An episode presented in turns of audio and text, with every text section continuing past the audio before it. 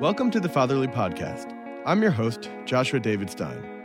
This week we're going to try something new. Since I joined Fatherly almost a year ago, I've asked every notable father I've met a series of 20 or so questions we developed called the Fatherly Questionnaire. We came up with the questions because we wanted to create a sizable sample of how dads are dads across time. Some interesting trends have emerged. For instance, one of the questions is What is your biggest regret as a father? And almost without fail, the answer is that they don't spend enough time at home. There are two questions back to back that have been, I think, the most revealing. They are Describe yourself as a father in three words, followed by Describe your father as a father in three words. Often, though not always, the second set of three are direct opposites from the first. It's a revealing moment that frequently catches guests and me off guard. Anyway, this week on the podcast, I've chosen three of my favorites.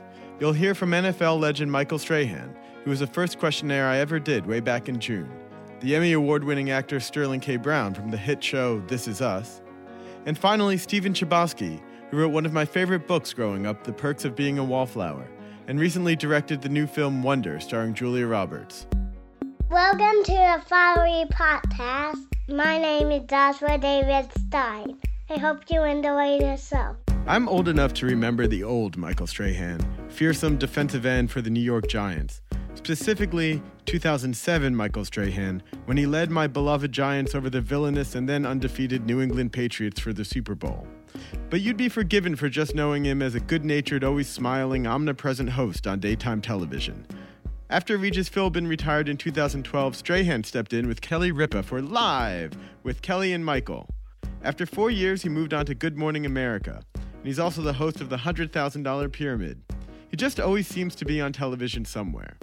This was the first questionnaire I ever did, and I was really surprised how deep he went and how freely he spoke about his own upbringing as a military brat and the challenges of raising four children as a divorced father. We spoke from atop the Carlyle Hotel, where he was shooting a campaign for Collection by Michael Strahan, a line of boys and men's clothing he designed for J.C. Penney. Naturally. It's going to start off really basic. Okay. What is your name? Michael Strahan. Occupation? Retired with too many jobs. Age? 45. Um, how old are your children? Oh boy, 25, 22, and twins that are 12. Um, what are the names? Tanita, Michael, Isabella, and Sophia. Are they named after anyone in particular? Um, Tanita, no. Michael's after me. Isabella and Sophia, their middle names are their grandmother's middle names. So it's Marie and Louise. Do you have any nicknames for your kids? No, not really. No, I don't. What do Is them? Izzy? Isabella's the only one you call it Izzy. Okay. But that, other than that, no, everybody goes by their name. I guess Um, maybe because I was called so many nicknames that I didn't like growing up that I keep my kids away from them. Well, what did they call you? um, Bob. Bob? Yeah, Why? it meant booty on back. I was a, I was a, I was a husky child. No, no, no, no. What do your kids call you? Oh, what did they call me? Oh, baby, when I was a kid, they called me dad. Yeah. They called me dad. Wow. Yeah, they call me dad. I, and and I love that. I'm I don't know. I'm not one of those kind of like my dad. I say dad. I still say yes sir, yes ma'am, no ma'am, no sir. And my kids call me dad. So it's not that we're not on a first name basis Um, how often do you see them? all the time. They're here now. My twins are here now. My oldest two are in Texas. My son just graduated college last month. He's going back for another year, get another degree in communications. So he's going to come out and, and work for me this summer. Uh, my my daughter, she's in Houston. She's an artist and also in like advanced art program.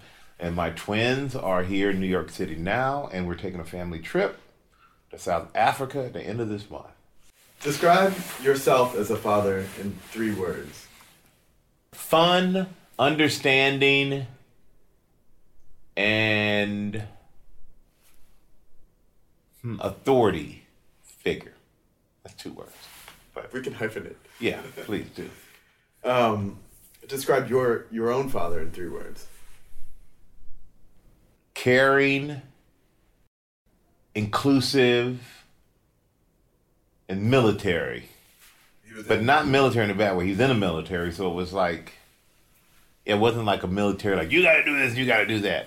But he's he was a very structured man, and and not structured in the sense that he's not understanding, but structured in the sense that he woke up, he was a soldier. You know, he did what he had to do, but he wouldn't take trips if his kids couldn't go. Um, we he and I used to go to Spain every year to go fishing, and so he's very inclusive in that way, and and very like understanding, relatable. You could talk to my I could talk to my dad about all these crazy things. Where did you guys go fishing? Um, in Lake Caspe, out in Spain. I grew up in Germany. Yeah. Yeah, so we used to go every year. We had a camper. I wasn't old enough to drive, so he had to drive the entire way. It's crazy, but great memories, great pictures to this day. What would you say your strengths are as a father? I think being an example is definitely a strength.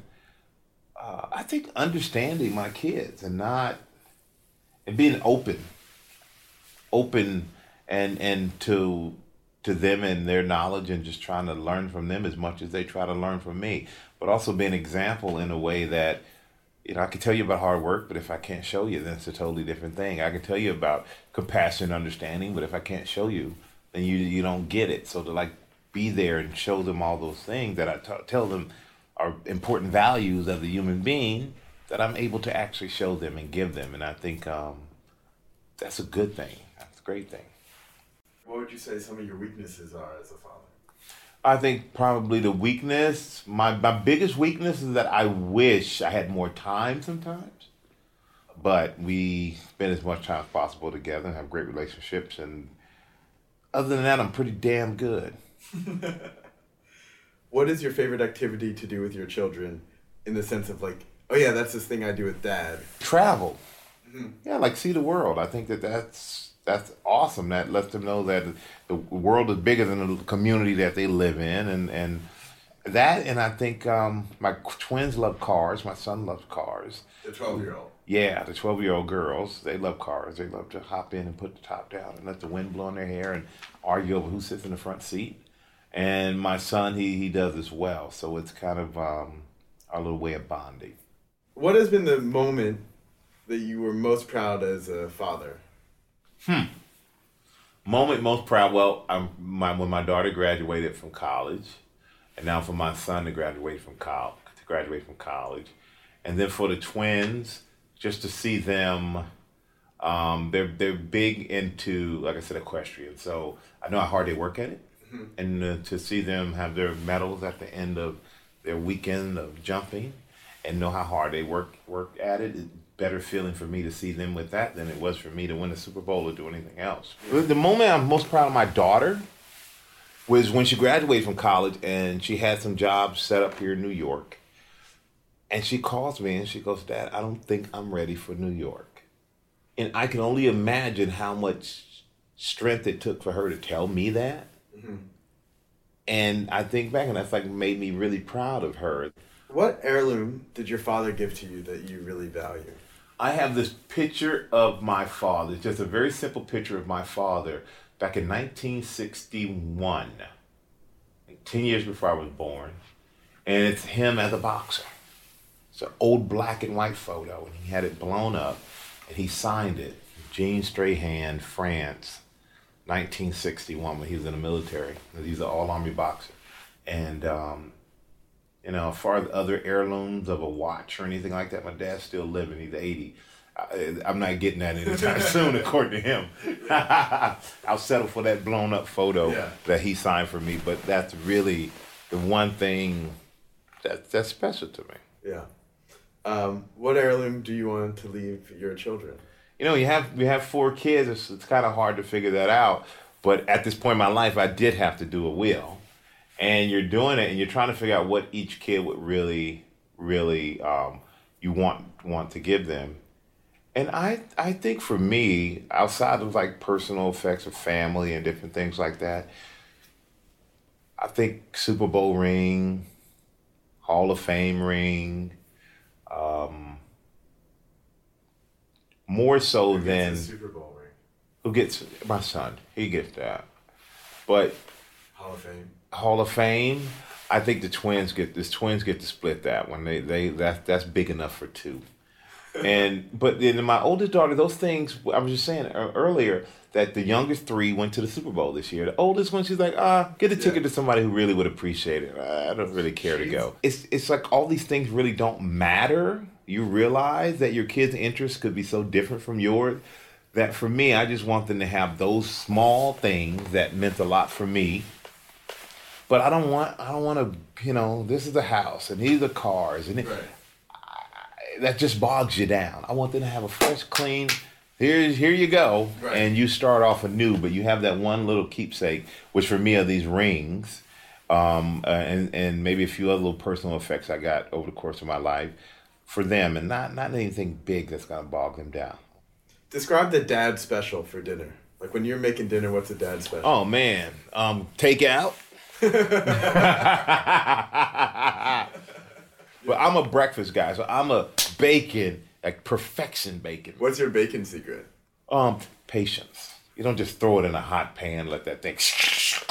then next thing you know, it's droopy and all that stuff. Yeah. I like it so that it is crisp enough, but it's still flavorful and juicy. And mm, yeah, I'm, I'm, a bacon lover. Um, are you religious, and are you raising your children in that tradition?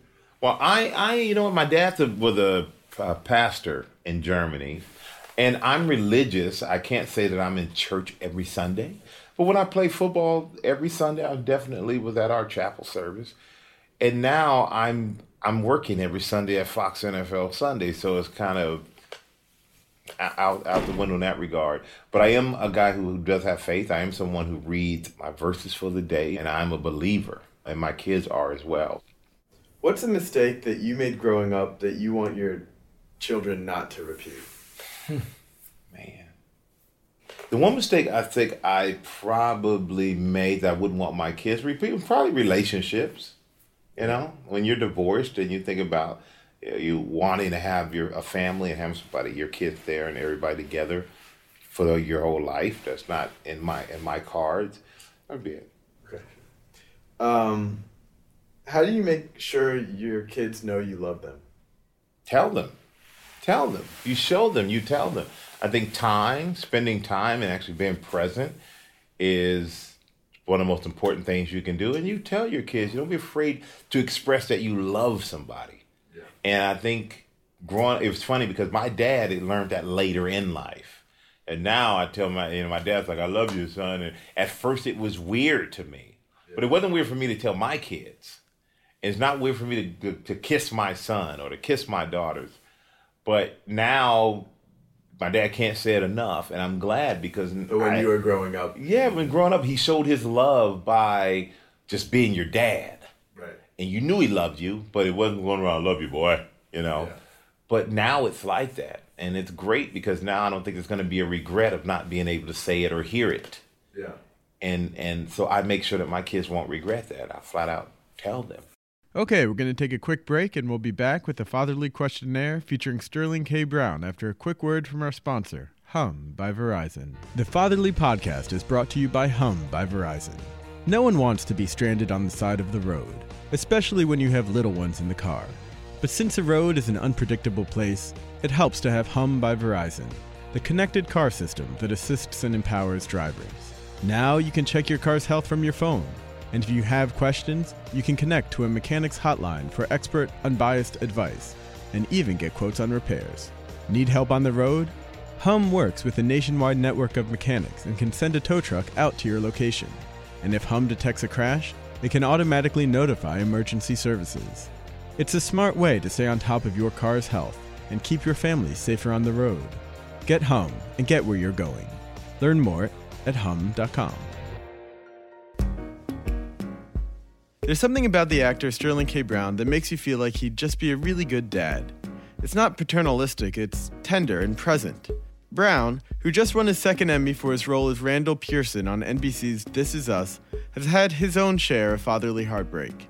His own dad, also named Sterling, passed away when the actor was 10 years old. In fact, Sterling K. Brown was known by his middle name, Kelby, until he was 16. Sterling is a nod to his father. Now he has two children of his own we spoke by phone during the break of an award ceremony, Critics' Choice, which he won, back in August. I was struck by, frankly, how loving and open his answers were. I think you will be too. Hi, Joshua. How's it going? Everything is lovely, man. How about yourself? I can't complain at all. Glad, So glad to hear. There you glad to hear. You and me both. We have a questionnaire called the Fatherly Questionnaire, which is a series of questions about fatherhood, um, which I think is germane to you. You want to jump right into it?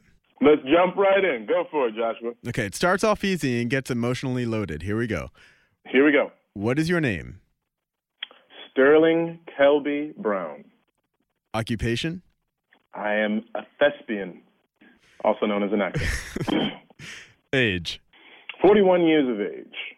How old are your children? My children are six and 22 months old. What are their names? My six year old's name is Andrew, and my 22 month old's name is Amari. Are they named after anyone in particular? My oldest Andrew is. I had a college friend named Andrew Jacob Dare who passed away the year after we graduated from undergrad, and he is named after him. Under what kind of circumstance? Uh, it's still not a hundred percent sure, but he was either pushed or fell or jumped from the fourth or fifth floor of the building where he worked. Well, I'm so sorry to hear that. Why? This isn't quite part of the questionnaire, but it is really interesting. Hmm. Why did you name your son after your friend? Uh, he was one of the best people that I knew. And I have a very tight group of college friends. Um, there's six of us currently, and there should and would have been seven of us. And we've each individually been in one another's weddings. And we have now grown and have families together and connect as frequently as possible. And Andrew was supposed to be one of those people. And so I get a chance to keep him alive um, through my son. Beautiful. Do you have any nicknames for your children? Yeah, so Andrew's name is Andrew Jason Sterling Brown. and I Lot, lots of lots of good names. He's got lots of good names, and if he wants to run for president one day, he's got options. He's got all Um, the good names. He's got all good names, but I sometimes just call him AJB. Um, I, I throw I like the Sterling is almost a parenthetical. Like my wife made me name him Sterling. I was like, I'm just gonna name him Andrew Jason. Um, but uh, so I call him AJB, and then the baby Amari, I really just call him Sweet Baby most of the time. I say, Hey, Sweet Baby. Yeah, that's that's his nickname currently. This sounds good. I'm sure. Yeah. I'm sure he won't love it in 20 years, but for now, it's pretty good. Yeah, yeah. Twenty years later, it shall evolve over time. What do they call you? They call me daddy. Every once in a while, the six year old says dad, Yeah. dad, dad.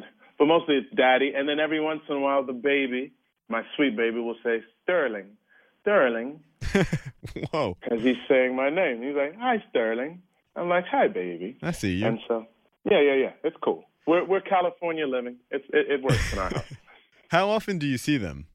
You know, if it's a late night at work, they may be asleep by the time I get home, but I try to make it home in time to uh, get a chance to put them to bed. So this is us films in LA, right? So you see them quite often. I get to see them all the time. Only the hiatus when I is when I spent the most time away from them because I was on location in Vancouver and Atlanta um, working. For so that, those were for Black Panther Oh, and for uh, the Predator. Those were the toughest times. But when I'm on This Is Us, it's you know we got a regular schedule. Describe yourself as a father in three words. Whew. Growing. Um, man, I'm growing. I know I'm growing. Like I, I don't have all the answers. So I'm growing. I am inquisitive, uh, and I'm open. I'm open. A good trifecta. Yeah, I know your uh, father passed away when you were 10. Th- correct. This question is describe your father in three words. Awesome. Funny. But even you can erase funny because my next one is even more all encompassing, which is unconditionally loving. Yeah. You took, Yeah. you started using his name at a certain Yeah. point. When I was 16. So at 16, what was the precipitating moment that made you want to take your father's name? So my dad's Sterling Brown Jr. and I'm Sterling Kelby Brown. And I always thought that when I was a little kid that Sterling was an adult name. And so my mom tells the story that I go to the first day of kindergarten and um, I said, Mom, Sterling is eight letters and Kelby is five. So I'm just going to go by Kelby because it's easier. And then when I turn 16, you can call me Sterling again. You can add now that that's letter. what I that's what that's what she says. But I wind up. My father passed away when I was 10, and it'd been a long time since I'd heard his name. And I was just, I, you know, I was in school. I think it was the summer before sophomore year, and I said, I just want to hear his name again. You know, I, it had been too long, and his presence had been gone long enough that I wanted something to reassert his presence in my life. So I just told everybody, I said, you know, call me Sterling. Some people made the transition, some people didn't. But uh, then you, college was two years later, and then everybody just knew me as Sterling. I think it's interesting just in this quick chat that, you know, with you've kept your father's name alive with you and, now your your son and you've also kept Andrew's name alive. So there's Yeah. this power in having a name be spoken and the name is crossing people's lips that those who have, you know, passed on keeps them in this world. Yeah, I couldn't agree more, Joshua. It, it, it gives me great joy when people say my name. I get to hear his name, and when I say my son's name, I get to call back my friend. So I couldn't agree more. What are your strengths as a father? Let's see. I'm a fun dad. You know, most dads are good time Charlies, and moms are, you know, trying to lay down the law. I, I lay down the law too, but I'm I'm a good time Charlie. I think I because I recognize I have as much to learn from these boys as they have to learn from me, if not more, that I like a dialogue. My son will frequently hit me with pearls of wisdom that are way more profound than anything that I could say to him. So I like that we get a chance to learn and grow from one another together. What are your weaknesses as a father? Patience. Every every once in a while, the patience wears thin, um, as most fathers and mothers, I'm sure, can relate to. So, in those times in which uh, your children are testing you and they're testing their boundaries, it's it's good to remember those ujjayi breaths and just take a take as many as you need so that you can proceed, uh, you know, purposefully and not reactively. You got to sometimes you got to engage those bandhas, you know? Yeah. Yes, sir. Yes, sir. I know exactly. Clench, clench. Um, what is your favorite activity to do with your kids? And uh, what I mean by that is like the special father and and father and in your case sons thing.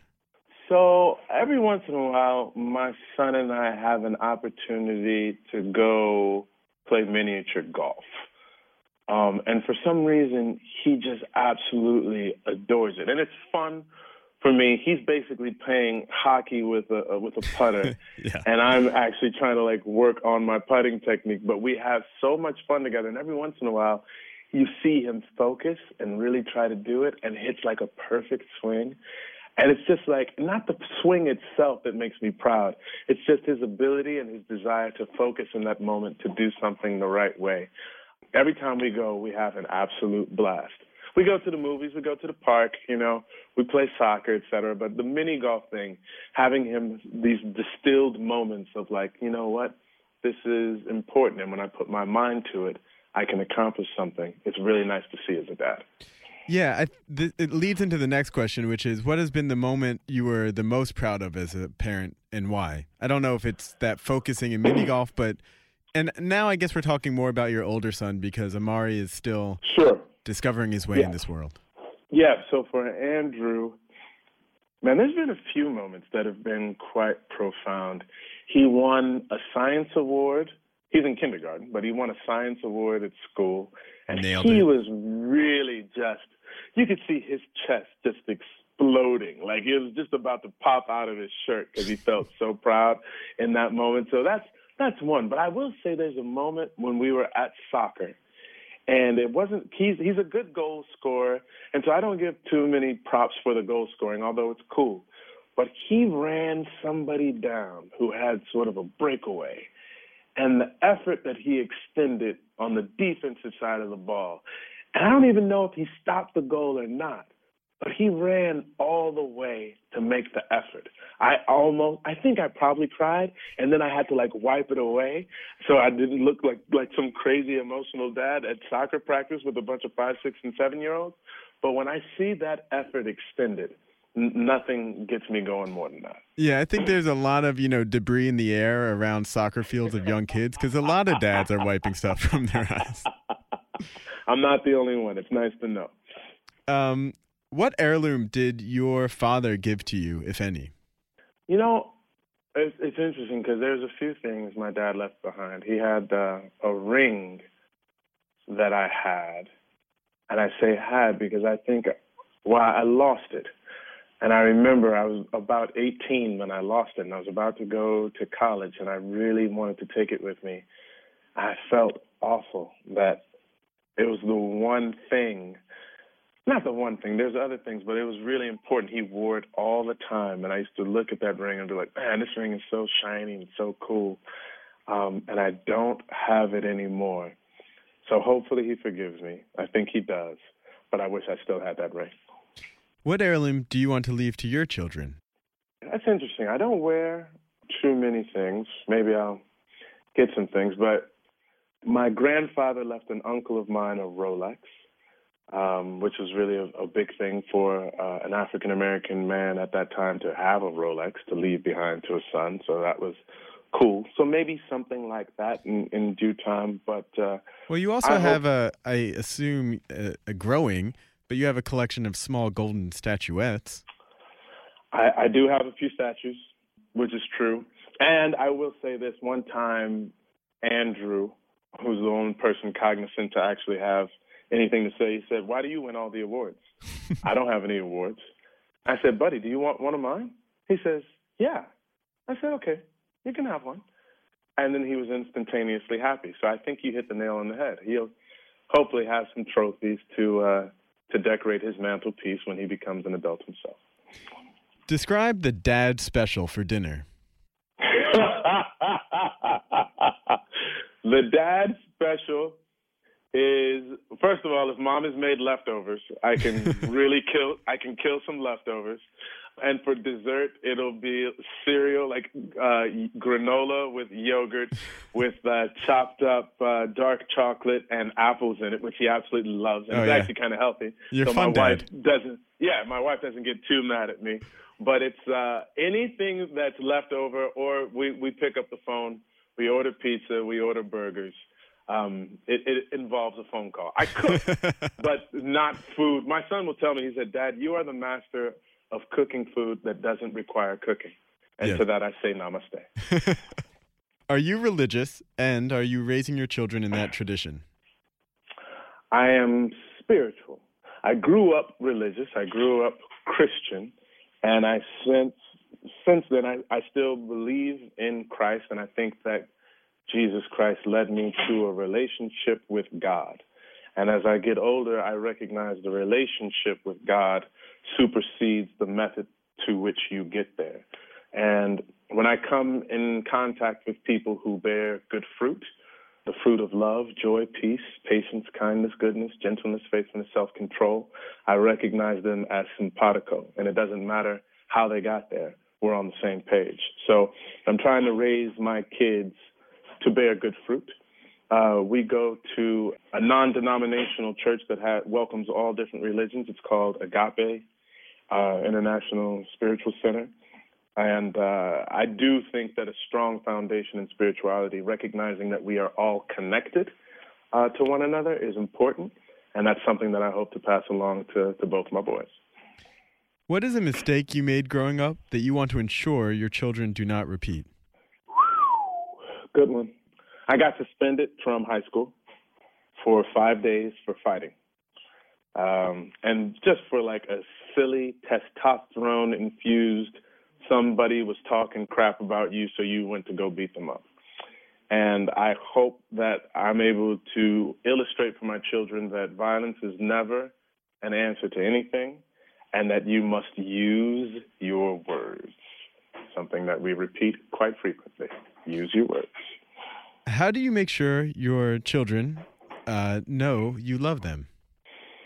I say it as much as possible. I say it all the time. Sometimes my son will catch me staring at him, and he says, "Daddy, what? Are you, why are you looking at me like that?" I was like, "Buddy, I just love you. I just seeing your face just makes me incredibly happy. Um, so thank you for being here." He'd be like, "You're welcome, Daddy. I love you too." I hug, and I am a kisser. And not only am I a kisser, I am a lip kisser. So you and David dad, Beckham. Yeah, man. This dad will kiss his two boys on the lips as long as he can until they say, "Really, Dad? I'm 17 years old. Can you stop?" I was like, "If you make me, I will. But if you let me, I'm gonna keep kissing you." Well, Sterling, that was the last question, so you made it. We went on Yes. this journey together, and all I can say is namaste. Namaste, Joshua. Thank you very much, man. Until next time. We're going to take a quick break to hear from our sponsor, TLC, and we'll be back with writer and director Stephen Chbosky on the Fatherly Podcast Questionnaire Special. When your baby has a baby, it's all hands on deck. TLC's new series, Unexpected, explores the ups and downs of three pregnant teens who are all children of teen mothers themselves. Parents and grandparents must step in and help them through this huge life change. Tensions mount as everyone has conflicting ideas for what is best for the young parents and their baby. Don't miss the revealing new series Unexpected, Sundays at 10, 9 central on TLC. Stream live and catch up on TLC Go. Download the free app now. In his latest film Wonder, which he co wrote and directed, based on a book by R.J. Palacio, the hero of the story is a boy named Augie. My own son's name is Augie, too, so the book and movie resonated deeply with me. Also, because it deals with matters of kindness and compassion, rejection and resolve, things every dad wrestles with every day. Chbosky, who wrote The Perks of Being a Wallflower in 1999, has also had a hand in some of the great Disney films of late, notably the live action version of Beauty and the Beast, which I watch almost weekly with my sons. What I wasn't prepared for in the questionnaire is how much Chbosky's own background, growing up working class in Pittsburgh, affects his work today. But as you'll hear, he sees his work as a group effort, both stretching back through time to his father and grandfather and forward to his two young children who inspire and challenge him today. What is your name? Stephen Chbosky, What is your occupation? writer and director. Age? I'm 47. How old are your children? Uh, my daughter Macy is five. My son Theo is two. Are they named after anyone in particular? Yeah, our daughter Macy, that is my wife's maiden name, and we named her that to honor uh, her uh, father, whom we love very much. And uh, Theodore, I found his middle name Frederick is my father's name, and and but I found uh, I found the name Theodore by looking at what were the most popular names from the 1940s, and and I hadn't heard Theodore for a long time, and I just loved it. Do you have any cute nicknames for your children? Uh, wow, that's a great question. Cute nicknames. Um, really, we just called them Macy and Theo. You know, she used to be Nugget when she was really small. She was like a little nugget, and uh, and no, yeah, it, it's Macy and Theo. We we think their names are cute just on their own. What do they call you? Uh, Macy calls me Daddy, and Theo calls me Dada How often do you see them? Every day, unless I'm traveling for work every day. Describe yourself as a father in three words. Fun and patient. Describe your father as a father in three words. Fun and impatient. What are your strengths as a father? I, I like to have a great time and, and we play a lot of uh, games and I like them to laugh and uh, and I like to make them laugh and ultimately they know fundamentally I very rarely lose my temper in life at all and almost never to them. I mean they, they have to really they have to really pull out all the stops for dad to lose his temper. What are your weaknesses as a father? I think my one one genuine weakness as a father is a sense of humor is so important to me that occasionally uh, th- my kids get away with very bad behavior if it's funny. And so that's my one, I, it's my blind spot. I can't help it. I know sometimes I should be, uh, I guess, more strict or more formal. But if Macy does something inappropriate that makes me laugh, I, I, I, I crumble. I, I can't help it. Relatedly, what is your biggest regret as a father? My biggest regret as a father uh, is is unfortunately unavoidable in our business. You know, making movies is a very demanding job, and my regret is having to spend as much time away from them as I have, um, especially when I was directing Wonder. Um, yeah. There's one part of the movie that means the most to me, uh, where you see little Via, and it's her fourth birthday party, and that part means the most to me because my daughter plays little Via. Uh, when I was making Wonder, I missed her actual fourth birthday. It was unavoidable, and yeah. so I I was able to recreate it on film so I could always say that I was always at every one of my girls' birthdays. What is your favorite activity to do with your children? That is your special father and kid thing. Disneyland. What has been the moment you've been most proud of as a parent, and why? That's a great question. I think just recently something comes to mind. My my daughter, one of my daughter's best friends, Harper. Uh, this poor little girl, she fell off. She was she was playing and she fell off. I think a jungle gym or a wall or something like that and she broke her arm. And she was incredibly self-conscious about the cast on her arm. And, uh, and that my daughter, knowing how much Harper was affected by this, told my wife that she wanted to go to the store to get Harper a dress with a long sleeve so she could cover her cast and not feel bad. Um, oh. uh, she thought of that all, all, all on her own, and I could not have been prouder. She's a, she's yeah. a very she's a very sweet and uh, very um, uh, very sympathetic girl. So yeah, she's great. What heirloom did your father give to you, if any? There are two things that I have, and they're not from my father. They're from my grandfather and they're from my uncle. Uh, my father gave me his father's watch, so I have that. My grandfather, um, whom I'm named for, he's he was a steelworker. and yeah. so nothing nothing fancy, but it was the watch that he wore, and I'm very proud to have it. And uh, you know, I, you know, makes me think of my grandfather. You know, when I first started my career um, in, in regular life, I'm known as Steve. And I remember when my book, The Perks of Being a Wallflower, was going to be published, and I saw the cover art. I decided to put Stephen on the cover because I was named for my grandfather. My grandfather, he didn't finish eighth grade, and I thought, you know, for the rest of my career, my grandfather's name will be on everything I do. What heirloom do you want to leave for your children, if any? That's a wow. It's a very profound question. Uh, I, I, think I think my wife and I both feel that that we would love to leave behind our body of work uh, for them um, as, as, a family tradition. I also think that's why I put my grandfather's name on all of my work because, as far as I'm concerned, it's his work too, and it's my father's, and it's my mother's, and it's my sister's, and and yeah. So I, I think pieces of art. It actually reminds me of something very beautiful that Julia Roberts did on set. On the day that I um, was missing my my daughter's fourth birthday, I was messed up all that that day on set. I was incredibly sad, and um, and Julia pulled me aside and she said, "Look, I can tell you from experience because her kids are older." She said, "I can tell you from experience." Um, your daughter's not going to really remember her fourth fourth birthday, but she'll always remember that her daddy made wonder. Describe the dad special for dinner. Dad special for dinner? Tacos. I'm, I'm really great with tacos. Are you religious and are you raising your children in that tradition?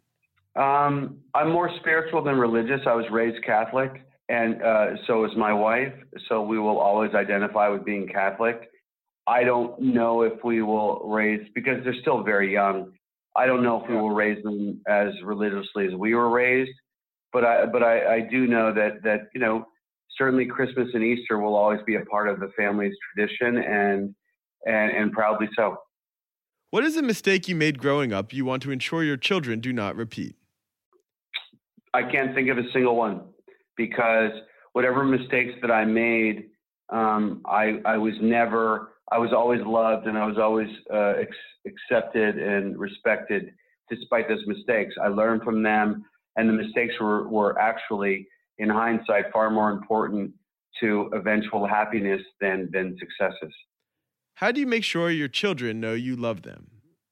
Well, I, I think that, that it, it's the tone. My kids, because we, we share a sense of humor or a sense of play, uh, I think they'll always know that their father loves them because every time they need me to listen, I do.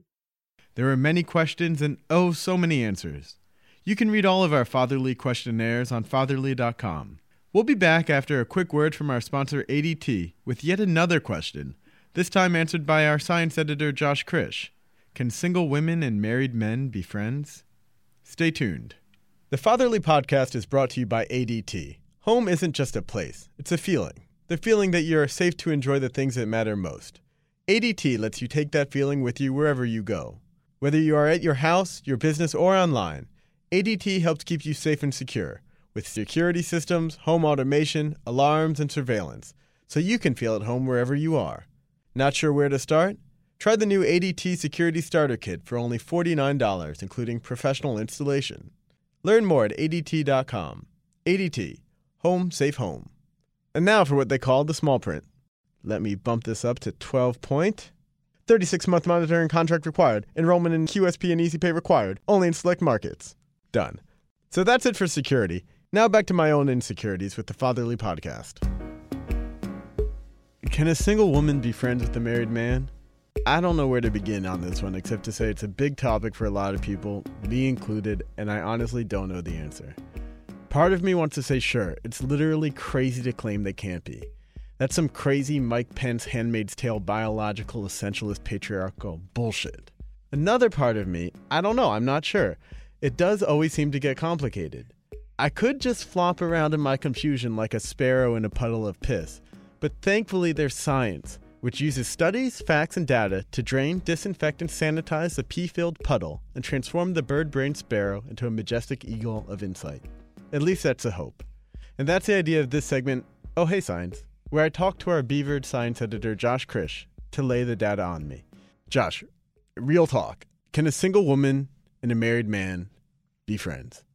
Yeah, they can be friends. That's it? Yeah, yes, I'm it. free to go pursue whatever friendship, have long dinners with my opposite sex friend while my wife languishes at home with our children. I mean, That's to be, fine? To be more precise, it really depends on what you mean by just friends. So, as far as the studies that I've seen, there's been a bunch of them. One of the most prominent was published in 2012 in the Journal of Social and Personal Relationships. Ooh, sounds like a page turner. It's like the it's the right journal for this kind of study, okay? The main finding of this study was that people can be just friends, but not without there being a pretty regular undercurrent of sexual desire from one end or the other. In other words, yeah, you can be friends, but one of you kind of wants to sleep with the other one. It's unavoidable. In science, you tend not to say unavoidable. There could have been somebody this happened for. They're not going to rule it out. What they did find was in a very large sample, they didn't find any case of somebody who didn't want to sleep with their friend. And does science find one way or the other that it's usually the man who wants to sleep with the woman or the woman who wants to sleep with the man? Exactly what you probably think already. Guys and girls are friends. The uh, the woman is not particularly interested in anything besides friendship. The guy is very interested in taking things to the next level. Now, that doesn't by any stretch of the imagination mean that he will, or that he even would risk his friendship for that. But when scientists Or his marriage? Right, or his marriage when it comes to married people.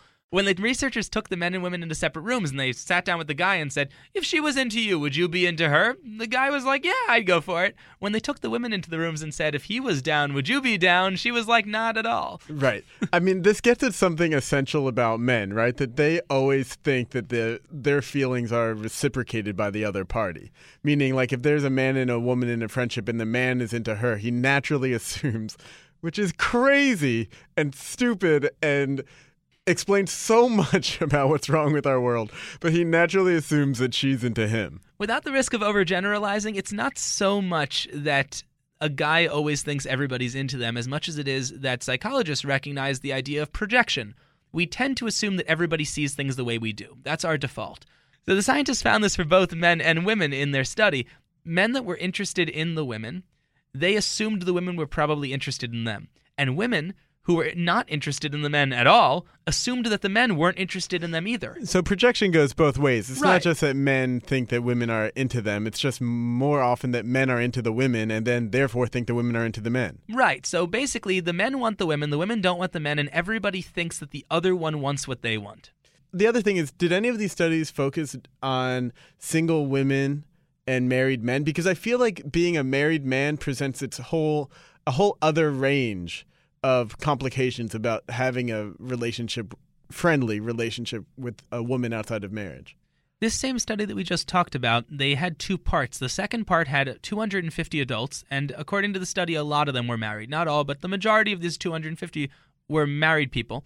and they were brought into separate rooms to talk about their friends. So this is exactly the case you're talking about. We had several people in this study where there was a married guy who was friends with an unmarried woman, and they take them into separate rooms and ask them about each other. This part of the study they did a little more interestingly. They asked, How bad would it be if something romantic started from this? Or how bad would it be if you found out the other one's into you?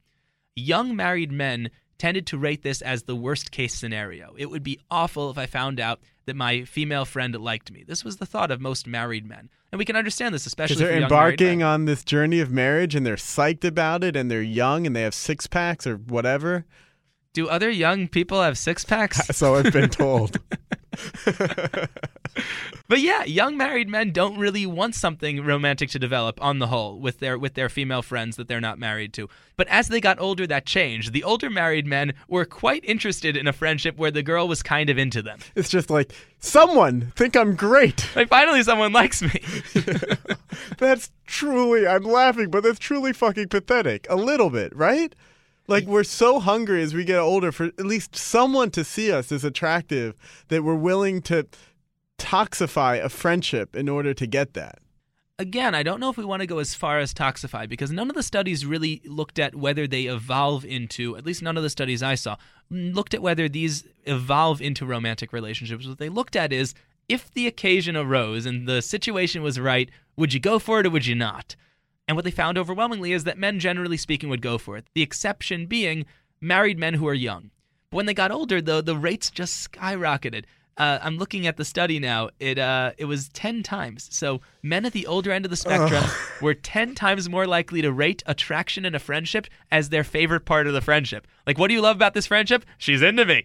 They were ten times more likely to say that than the younger married guys. One of the other results that I thought was really interesting is that there's a correlation between having a cross gender friendship and lower um, satisfaction within your existing romantic relationship.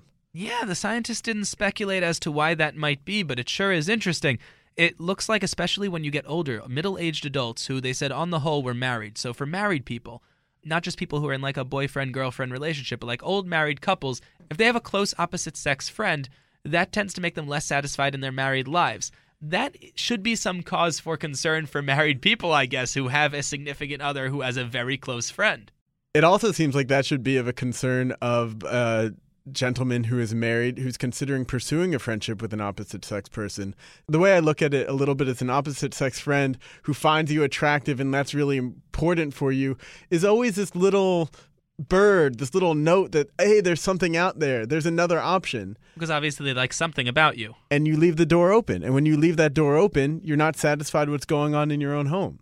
The thing that really I think maybe troubles me or gives me pause about this is I do fundamentally believe men and women should be able to have friendships. If I cut myself off, I'm a married man. If I cut myself off from friendships with single women, first of all, that just seems on its face exclusionary and sexist. And second of all, I'm depriving I mean, it's narcissistic, but I'm depriving myself of all of these voices of all of these wonderful individuals. Surely the cost of marriage can't be closing your eyes to the world to that extent. Sure, and that reminds me, there are a bunch of important caveats to all of these studies, especially the one that I cited. Caveat number one is that this only applies to heterosexuals, so people who would, in theory, be interested in each other. Thing number two, which is very interesting, they specifically asked college students to come in who had opposite sex friends, but they had a specific list of what it meant to be a friend. And it's not just somebody that you get lunch with occasionally. They wouldn't even allow them to bring in somebody who they met and were friends with because of a group project in class. The idea being that it's not true that a man and a woman can't collaborate together, certainly not, or that they can't work together, or even have a work based friendship that they enjoy spending time with each other because. Right. Like the, I don't know, when it, at Work some point. it- pushing it, yeah. at some point, it gets too close, maybe, especially with the word wife in there. But the idea that men and women can't work together, or can't have cordial relationships, or can't spend time together, especially within the context of class or of work, that's not what the science is showing. What the science is showing is that if your closest friend, the person you totally unload on all the time, that this is the person you're discussing your deepest, darkest secrets with, going out regularly with, and this is your best friend, and this is an opposite sex friend, there's a strong likelihood that somebody in the equation has romantic feelings, even if they're romantic feelings they never would bring up. And there's a strong likelihood that if you're a married person who's not getting enough appreciation at home, you could begin to desire something outside of your marriage from this very close friend. So it's not exactly saying, that's not really saying at all, cut off your female friends. What it's saying is that if you have a very, very close female friend, this is your best friend, and she's single and you're married, and your marriage isn't going great, it might be time to pause and think about what exactly you're hoping to get out of this relationship and what she is. It's a really tough balance. It's not a balance, it's just a concept to understand you want something and it seems like it's going well and there will be a cost to it even if you don't see the cost even if the thing the friendship whatever seems totally appropriate it's not and you can fool yourself into thinking it is but even what the science seems to be suggesting is you know you're kidding yourself. And sometimes it's not the worst thing in the world to kid yourself you know? If if two friends are going to be close friends who support each other all the time and really fill voids in each other's lives and there's a romantic undertone but nobody ever goes anywhere with it or even mentions it it's just in their head somewhere and that's the way the friendship goes from beginning to end it's hard to say that that's a that that's a wash right? That's not a bad deal. No but i would be interested to see if there are ever any studies that are about like how many close male and female friendships with an undercurrent of romantic love don't develop into some sort of inappropriate relationship. And I could totally understand if if if my wife or if, if your wife wasn't totally cool with us having incredibly close single female friends because they would recognize that that's uh, that there's a likely undercurrent. So I can understand them. and also, generally, men just tend to think that everyone's into them. So yeah. And everybody thinks everybody thinks what they think. yeah, I think that's a larger problem, but it's a good place to end it today. For oh, hey, science. Thanks, Josh. Welcome to the Fatherly Endorsement, where we tell you something that we think you might like because we like it. This week we're talking about Pixel Play.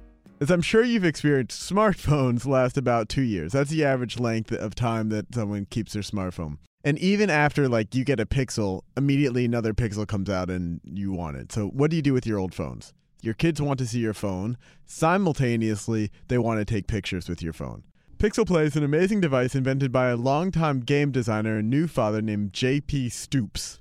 Basically, what it does is adapts your old smartphone into a working camera for your kid. They can't do anything else. They can't play other games. They can't break it. It's child protected, but they can take pictures. And they get the sense of what it feels like to hold a 35 millimeter camera, which, as we all know, is not going to exist when they're, you know, adults probably in like five years.